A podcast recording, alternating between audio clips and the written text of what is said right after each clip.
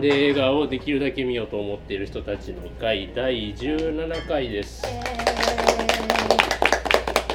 えー、と7月16日土曜日、えー、と場所は神戸住吉にありますチーズワインバーミモレットからお送りします。今日は、えー、と課題作、新作はブルックリン、えーそして旧作はリックさん推薦の、えー、すすめジャガーズ敵前上陸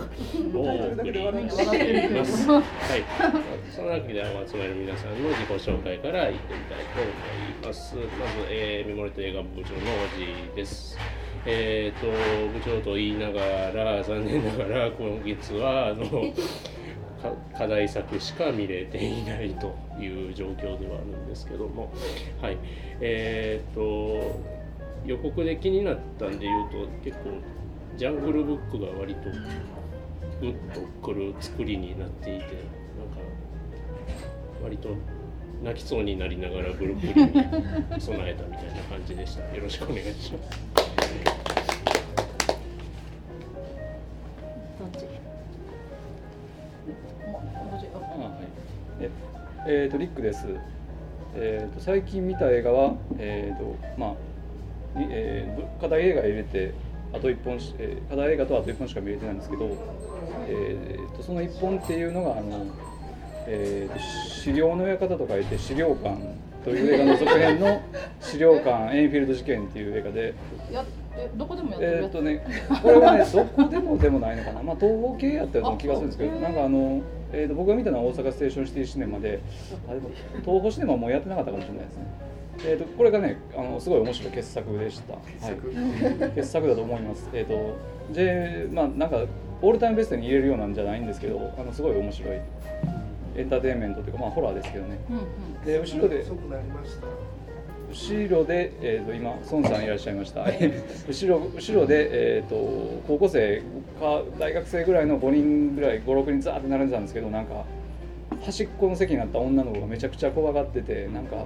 順番9時かなんかで決めたらしいんですけどなんか意地悪で端っこにやられてずっと始まる前とか文句言ってて いちいち後ろのリアクションが楽しくてでであの最後拍手上がってました。はい、ということで。映画館らしい。えーということ映画館体で験。そうです。あの資料館エンフィールド事件おすすめです。ろしくお願いします。のんちゃんです。私もなんか今回、えーあんまり行けなくて課題映画以外では映画館に行ったのはデッドプールの、えー、と字幕版の 2D しか行けてないんですけどなんかみんなすごい爆笑やったでとか言ってたけどなんか字幕版はあんま誰もしゃ笑ってない感じで。ちょっと寂しくもっと爆笑したかったなとか思って思いましたね。それとこの前あのペップさんの、えーあそこ何やったっけシネマクティブに行ってきたんですよ。孫さん。と。おーマンスリー。トークね、そうです。それで行ってでもで向こうってものすごいこうペップさんしっかりしてはるからなん。ていうかこうこういうふうに、まあ、丸く座るんだけど こう順一つのも質問に関して順番にこれはどうですかっていうのをこう一人ずつ答えていくっていうかあんまクロストークじゃなくて、うん。発表形式で。ね、いや、はこれもだからだから孫さんがもうなんか暴走したらどうしようと思って やる前にもうあかんでってここはこっちの会でペップさんのやるようにやらやらなあかんからっていうのをすごくね。い。ええまあ、楽しかったですよ、本当に。ね。それも向こうも課題映画ブルックリンやったんでああ。2回目ブルックリンを語らせていただきます。よろしくお願いします。えー、とちょっと送ってきます。すみません、孫です。えー、とさっき言っとったみたいに、えーとまあ、課題映画見たのとでもう一つはちょっと今見えーとね、韓国映画で「極秘捜査」っていう、あねこれじゃない。え？えあの人が主役？ああのあの例のあのえっとファイのお父さん。そうそうお父さん。ファイのお父さん。ファイのアボジの、うんでまあまあえまあまあいい映画だったですね。楽しかったです。でも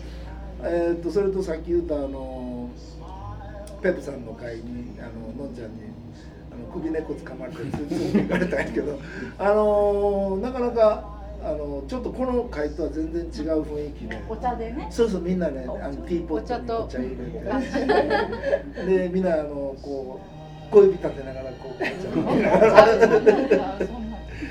まああのあれはあれですごくいい雰囲気ででみんなやっぱりよく映画を見てはるなーっていう感じで。で一人ずつさっき言ったみたいにこう喋っていくんですけどまああの横でこう暴走せんように上からつながりながら まあとりあえず喋ってきました。まあ楽しい会だったんでまだあったら行きたいなと思ってます。よろしくお願いします。はい。えと名古屋からまた参りましたしめじですけれども、えー、と最近見た映画はちょこちょこ見てますけど、えーとまあ、ブルックリンもこう当然拝見しましたしあとはビクトリアいうこう120分以上ワンカットのサスペンス映画ででどんなこう大丈夫かな思って見に行ったんですけどうわーみたいな本当にこっちがワンカットいうの忘れるぐらいこう照明とかカットとかきちんとしてていかんいかんいかんこれワンカット途中だよねみたいな。ので最後もサクッといい感じで終わっててもし見る機会あったらおすすめです。でもうちょっとタイトルビクトリア。ビクトリア。ビクトリア。です。ね似たような感じ。ですね。まあ。そういうえビクトリア女王は関係ある？あ全然関係ない。そういうことではない。え現代の。え現代です全然現代の話ですか？ちょっとあドイツですねはいまあそんな感じでよよろしくお願いしろします。くお願いしますえー二階堂です。えっと今日はあのブルースブラザーズの T シャツを見つけて引っ張り出してきました。えーっと今月はさっきまとめあさっきあの6月までに見た映画を数えたら、えー新作で40本です。えーっと7月に入ってからはえーっとまだ6本ですけど、今のそのビクトリアベネチアの三冠作品なんですね。えー、とビクトリアは主人公の女性の名前です。それとあとは葛城事件三浦友和が素晴らしかったですね。あとは、えー、テンクローバーフィールドレーンも面白かった。あとじギリギリ先月なんですけど。ある意味事件だなとことここ半年で一番事件とか問題だなと思ったのがシチズン4がやっと公開っていう。シチズンシチズン4 4スノーデン。エドワード・スノーデン事件。のあなんか偉そうにあの T 原総一郎とかがコメント寄せてたけどそんなピンポケなこと言ってないでこの映画の公開が1年以上も世界から遅れてることの方が一番問題でしょっていう気がしあます。そっか作る言ってたのも結構前なんで結構前ですね。あっという間に映像にして公開がロシアに亡命するちょっと前ぐらいまでの映像なんで、でなんか政治的な圧力は思いっきりあったみたいですよ。という映画がもう公開終わっちゃいましたけど、なんとか見てください皆さん。おすすめです。よろしくお願い。します。えー、8です。私も最近あんまり見てないんですけど先週見たのが瀬戸内海。を見てきました。でまあ予告編からね感じてる通り池松壮介と須田将暉の2人のこうコントではないけど本当にこう漫才でもないけどなんかそういう会話のやり取りっていうのがすごくやっぱり面白くて。で小小仕立てっていうか、まあ、あの一話仕立てになっていてそれが積み重なっていくんですけれども、えーその間に入るバンドネオンのねこのアコーディオンの音楽がなんかすっごくハマっていてこれが本当に堺かなっていうようななんかもう場所と合わないような。あ舞台堺堺堺でうん撮ってるという。大和川のから南はとかなんかそうそういうこと言ったらいい いやそうちょっと御堂筋線の南の方行くとちょっと大変やなっていう、はい、すいません。でももう本当にその音楽の効果が結構つ強くねそこ愛愛感があって、でまあ別にオチのあるような映画じゃないんですけどなんか非常に面白かったなと。思い。ました、よろしくお願いします。イリアンです。えーっと課題映画以外で最近見たのは、えー前回の映画の回の時にすごく話題になった団地映画の団地をやってみまして、あのドヒャーンともうすごく大好きで面白かったので本当に団地については後で後で喋りましょう。あとはあの不機嫌な過去を見ました、まあ良くも悪くもなくっていうかこういうのも結構好きなんですけど、あの私なんか機嫌の悪い人があんまり好きじゃないので二階堂ふみが基本的にずっと機嫌悪いんでまあ機嫌悪い気持ちもわかるけど、うん、まあまあまあはい。でもっとなんかその団地を見てね団地が思いがけず SF なんですけど、え不機嫌な過去は予告編だけ見ててかこれもしかして SF 展開あるのかなと思ってたら全くなくて あの普通にあのコテコテに地に足がついたと足ついてないかもわかんないけどそんな感じであのちょっとどうかな。まああのでも二階堂ふみはすごくうまかったと思います。小泉京子はまああんな感じ。あのなのでどちらかの女優さんが好きな人は見るといいと思います。よろしくお願いします。ナオミです。えっと、私は私も団地を藤山直美さんの団地を見てすごい面白かったですね。なんか仕事がすごい立て込んでてすごいストレス溜まってたんですけどあれでこうなんかこうなんていうんやろ視点が俯瞰できたような感じがしてすごい癒されて こうありがとういいなってすごい思いました。でもう一つあのひと夏のファンタジアっていう韓国映画なんですけどそれをシネヌーボに見に行ってっていうのは私田舎で撮影された映画なんですね。その私の出身地で撮影された映画で、奈良県こう奈良県五城市って言うんですけど一応なんか奈良国際映画祭のなんか支援映画みたいな感じで新人監督の支援してこの地元で撮影してもらってっていう縛りでなんか撮影させるみたいな企画で一昨年ぐらいに撮られたやつらしいんですけどまあ田舎なんですがちょっと変わった構成の映画で、まあ、2部構成になっていて前編は割とドキュメンタリータッチだけどドキュメンタリーじゃないっていう感じで後編が、まあ、なんかラブストーリーみたいなもので、まあ、ロケ地は同じで。登場人物っていうかその出演者もかぶってるんだけど衣装が違うみたいな感じで、まあ、その緩い構成がとにかくなんか短期間で撮影されてるしそういう背景もあるから緩いんですけど、まあ、私は地元やっていう特別な事情があるので 結構こうグッときてなんなんやろすごい面白かったですね。そのすごい田舎なんですけど高校の時によく行ってた喫茶店のママが出てきたりとか。まあアルコール美人やなみたいな。でなんかそういうのとか、まあ、別に受験勉強した図書館が出てきたりとか、あの裏でよく喫煙したものだみたいな。こう青春の甘酸っぱい思い出みたいなものが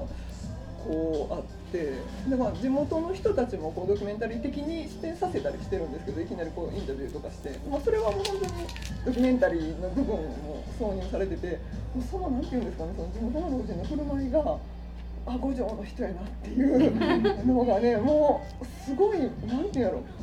すごい五条の人でしかないっていうのがすごいこうスクリーンから伝わってきたのがすごい奇妙な体験ですごい面白かったですねでもそれはすごいこうフィクションとして作り作られた演出が入ってるんだけど入ってない部分もあってその入ってない部分がやっぱり分かりすぎるっていうのがすごい変わった体験で。面白かったですね。なんかその演出が入ったところはいやおうなくこう分かってしまう部分があるんですよね。うん。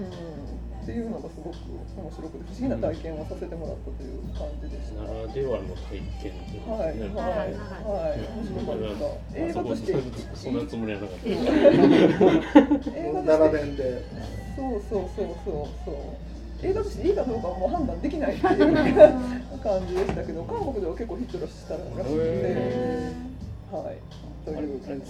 先月に続いて知ってる人が映画に出てたあライダーですよね。あのバトバトニーラウでしたよね。ああああえすみません、その作品は、えっと風景は日本の風景なんだけど、主演の方々みんな、あ韓国語のあれなんです設定はその韓国その一部と二部で一応違うんですけど一部は韓国から来た映画監督が、まあ、その撮影場所をこう案内してもらうみたいな感じのストーリーなんですね一部は。でそれはドキュメンタリーのようにも見えるけど全然ドキュメンタリーなくて俳優を使って監督役させてるんですね。で市役所の人がその案内してもらうっていう感じなんだけどドキュメンタリーかと思って見てる人私も最初ドキュメンタリーかなと思って見てたんですけど最後はあ明らかにドキュメンタリーじゃないなっていうなんかファンタジーがちょっと入ってきて最後ちょっと奇妙な展開になってえっていうのが第一部で第二部はその韓国から旅行で来た女性が現地の人とちょっと淡い恋の恋が恋のようなものが2日間ぐらいで案内してもらったりとかしてこれが芽生えそうになるけどみたいな感じのラブストーリーなんですけどなんで日本語でちょっと片言の日本語喋れるっていう設定で字幕2部は字幕はついてなかった日本語で一応展開されるから字幕はついてないという感じです。韓国では字幕ついてもちろんこう上映されてたと思うんですけど。というやつでした。たどたどしい韓国あ日本語を喋ってるっていうのが韓国で伝わってるんやろうかね。たどたどしい日本語を喋ってるっていうのはどうなんでしょうね。字幕は普通に出てたでしょうから。流暢に喋ってるに伝わってるかもしれない、うん。面白かったです。もうもうもう一度タイトルは。ひと夏のファンタジアドーナツの感じよろしくお願い。い。たします。はい、えー、そんなわけでですね、今日は、えー、この9人でお送りしてい。きますけれども、い。たところで、えー、っと、えーじゃあもう一度おさらい。ですね、えっと、新作がブルックリン、そして旧作が、えー、スメジャガーズ敵前上陸。あのね、あの笑みがこぼれるタイトル。まあそんなわけでお楽しみにとい。うことで。